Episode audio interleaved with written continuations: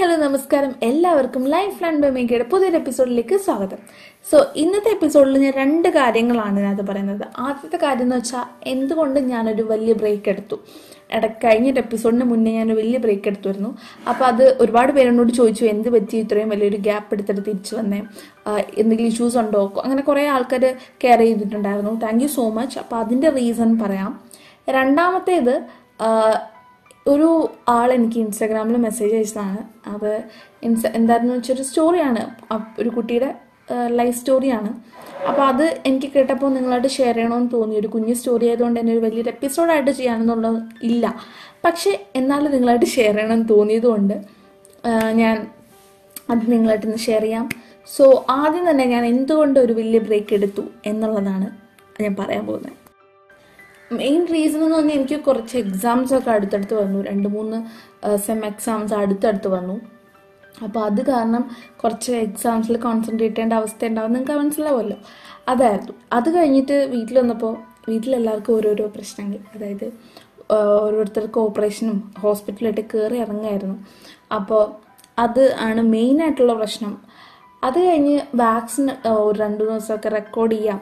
ഹോസ്പിറ്റലിൽ നിന്ന് വന്നതിന് ശേഷം റെക്കോർഡ് ചെയ്യാമെന്നൊക്കെ വിചാരിച്ചപ്പോൾ വാക്സിൻ എടുത്ത് വൺ സീനായി അതേപോലെ തന്നെ അനിയനും കുറച്ച് പ്രശ്നങ്ങളുണ്ടായി. അങ്ങനെ എല്ലാവരും മൊത്തത്തിൽ ഹോസ്പിറ്റലൈസ്ഡ് ആയിട്ടുള്ളൊരവസ്ഥയായിരുന്നു. അപ്പോൾ അതുകൊണ്ട് തന്നെ ഒരു വലിയൊരു ഗ്യാപ്പ് വന്നു. അതിനുശേഷം പിന്നീട് എനിക്ക് കോളേജിൽ ക്ലാസ് തുടങ്ങി. കോളേജിൽ ക്ലാസ് തുടങ്ങിയപ്പോൾ വീണ്ടും അവസ്ഥയായി പെട്ടുപോയി. പിന്നെ ഇതിന്റെ ഇടയ്ക്ക് കഴിഞ്ഞ എപ്പിസോഡിന്റെ റീസർച്ച് കുറച്ചൊക്കെ റീസർച്ച് ചെയ്യണമായിരുന്നു.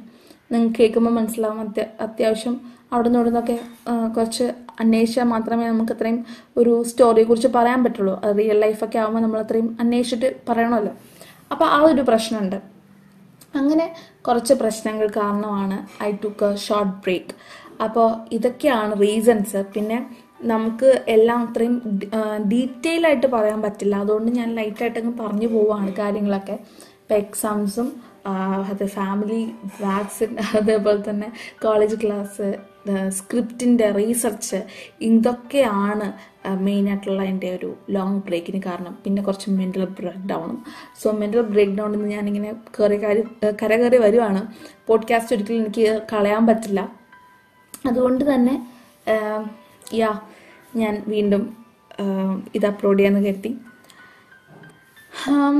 അതാണ് why I took a long break okay ഇനി ഞാൻ നിങ്ങളുടെ അടുത്തൊരു കഥയാണ് ഷെയർ ചെയ്യാൻ പോകുന്നത്. ഇതൊക്കെ ഞാൻ പറഞ്ഞല്ലോ ഇൻസ്റ്റഗ്രാമിൽ ഒരു പെൺകുട്ടി പറഞ്ഞതാണ്. അപ്പോൾ ഈ കഥ കേട്ട് കഴിഞ്ഞപ്പോൾ എനിക്ക് വിഷമം തോന്നി പാവം എന്നൊരു ഒരു വികാരം തോന്നി. അപ്പോൾ ഞാൻ വിചാരിച്ചു ഈ ഒരു കാര്യം നിങ്ങളോട് ഷെയർ ചെയ്യാമെന്ന് തോന്നി.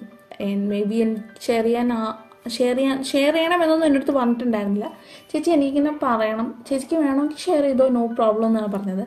അപ്പോൾ ഞാൻ കരുതി ഓക്കെ അതൊരു എപ്പിസോഡായിട്ട് ചെയ്യാനില്ലാത്തത് കൊണ്ട് തന്നെ ജസ്റ്റ് നിങ്ങളുടെ അടുത്തൊന്നൊക്കെ പറഞ്ഞു പോകാം എന്ന് കരുതി. അപ്പം ഞാൻ എന്തായാലും കഥ പറയാം കേട്ടോ.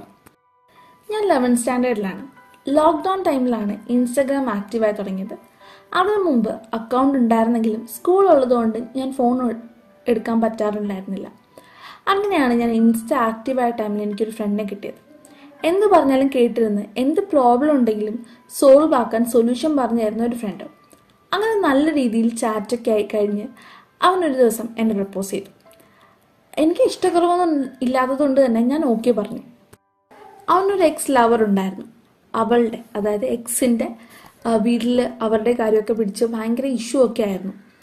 ഇവന്റെ വീട്ടിൽ വന്ന് അവളുടെ വാപ്പി കുറേ ഇഷ്യൂസൊക്കെ ഉണ്ടാക്കി. ആകെ സീനായി കുറേ നാൾ അവളുടെ ഒരു വിവരം ഇല്ലാണ്ടായപ്പോൾ അവൻ അവളുടെ കാര്യമൊക്കെ മറന്ന് എന്നെ ഒന്ന് പ്രപ്പോസ് ചെയ്തു. അങ്ങനെ വലിയ ഇഷ്യൂസ് ഇല്ലാണ്ട് ഞങ്ങളുടെ റിലേഷൻ ഓൾമോസ്റ്റ് വൺ ഇയർ വരെ പോയി. അത് കഴിഞ്ഞ് അവന്റെ എക്സ് തിരിച്ചു വന്നു. അവൻ പയ്യെ എന്നെ അവോയ്ഡ് ആക്കാൻ തുടങ്ങി. ഞാൻ വിളിച്ചാൽ കോൾ എടുക്കില്ല മെസ്സേജ് അയച്ചാൽ റേറ്റ് ലേറ്റ് റിപ്ലൈ എല്ലാം കൊണ്ടും എനിക്ക് ഭയങ്കര സങ്കടം തോന്നി. ഞാൻ അവരെ വിളിച്ച് നിർബന്ധിച്ച് സംസാരിപ്പിച്ചു. അപ്പോൾ അവൻ കാര്യം പറഞ്ഞു. ഞാൻ എന്താ ചെയ്യേണ്ടതെന്ന് ചോദിച്ചു അവൻ. എന്നോട്. അപ്പോൾ നിർബന്ധിച്ച് പിടിച്ചു വെക്കുന്ന സ്നേഹത്തിന് വില ഉണ്ടാവില്ലല്ലോ. അതുകൊണ്ട് ഞാൻ അവനോട് ഓക്കെ എന്ന് തോന്നുന്നത് ചെയ്യാൻ പറഞ്ഞു. അവൻ ആ ഡേ ഈവനിങ് പോയി അവളോട് ഓക്കെ എന്ന് പറഞ്ഞു. അത്ര നാൾ ഉണ്ടായിരുന്ന വിശ്വാസവും സ്നേഹവും ഒക്കെ ഒരു ഡേ കൊണ്ട് പോയപ്പോൾ സഹിച്ചില്ല. ഇങ്ങനെ ഫീലിങ്സ് ഒക്കെ വെച്ച് കളിക്കുന്ന എന്തിനാ? ശരിക്കും ഇത്ര നാൾ എന്തായിരുന്നു എന്റെ റോൾ അപ്പോൾ അതിന്റെ ഏറ്റവും ലാസ്റ്റ് ഈ കുട്ടി തന്നെ ചോദിക്കുന്നുണ്ട് രണ്ട് ക്വസ്റ്റ്യൻസ് എങ്ങനെയൊക്കെ ഫീലിങ്സ് വെച്ച് എന്തിനാണ് കളിക്കുന്നത് ശരിക്കും ഇത്രനാൾ എന്റെ റോൾ എന്തായിരുന്നു എന്ന്. അപ്പോൾ എനിക്ക് പറയാനുള്ളതെന്ന് വെച്ചാൽ ഈ രണ്ട് ക്വസ്റ്റ്യൻസായിട്ടാണ് എന്റെ മനസ്സിലും ആദ്യം വന്നത്. എന്തിനാണ് ഒരാളുടെ ഫീലിങ്സ് വെച്ച് കളിക്കുന്നത്? നമുക്ക് ഓപ്പോസിറ്റ് നിൽക്കുന്ന ആൾക്ക് അയാൾ നിൽക്കുന്ന പോലെ സിൻസിയറായിട്ട് നമുക്ക് നിൽക്കാൻ പറ്റില്ലെങ്കിൽ ഒരു ഒരിക്കലും അയാൾക്ക് ഹോപ്പ് കൊടുക്കരുത് നമ്മൾ നമ്മൾ ആദ്യം തന്നെ മാറിയേക്കാം. അയാൾ ആ സിൻസിയറിലോട്ട് വരുന്ന സമയത്ത് തന്നെ മാറിയേക്കാം.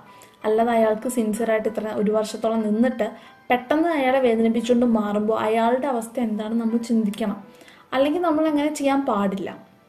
ഇതൊന്നുമല്ല നമ്മൾ കുറച്ച് സെൽഫിഷായിട്ട് നമ്മുടെ കാര്യങ്ങൾ മാത്രം നോക്കി ചെയ്യുമ്പോൾ മറ്റുള്ളവർക്ക് എന്തുമാത്രം വിഷമം ആവുമെന്ന് മനസ്സിലാക്കാം. നമ്മൾ ഒരിക്കലും സെൽഫിഷ് ആവാൻ പാടില്ല.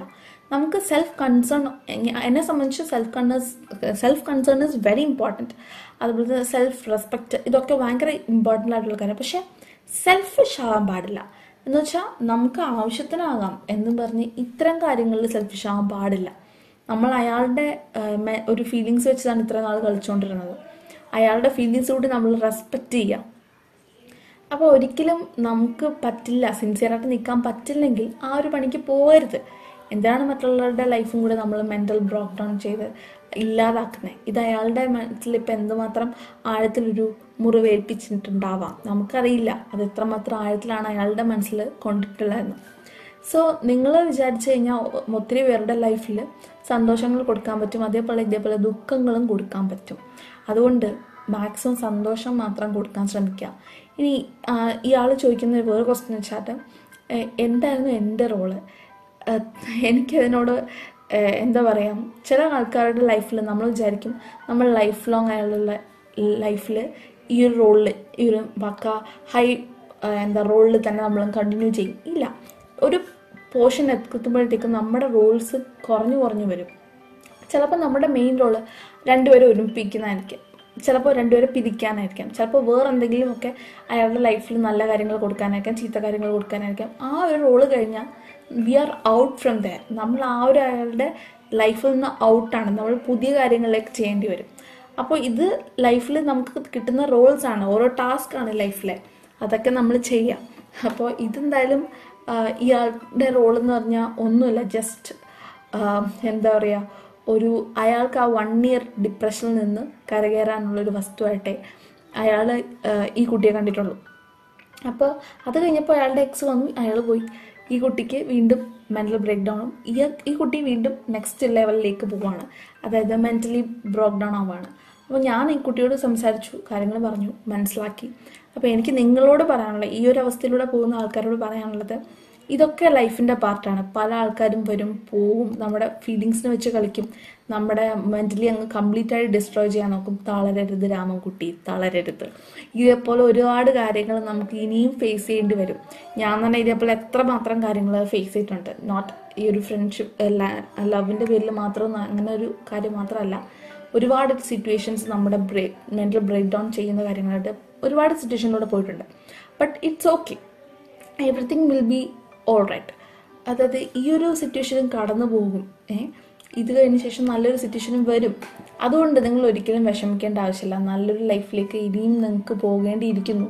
Life is a game play it നിങ്ങൾ ആ ഒരു ഗെയിം പ്ലേ ചെയ്തുകൊണ്ടേ ഇരിക്കുക one time or the other you will lose it's okay but some time you will win that's a written record നിങ്ങൾ ജയിക്കുമെന്ന് എഴുതി വെച്ചിട്ടുണ്ട് ദൈവം. അതുകൊണ്ട് ആ ഒരു സമയത്തിനായിട്ട് നിങ്ങൾ കാത്തിരിക്കുക.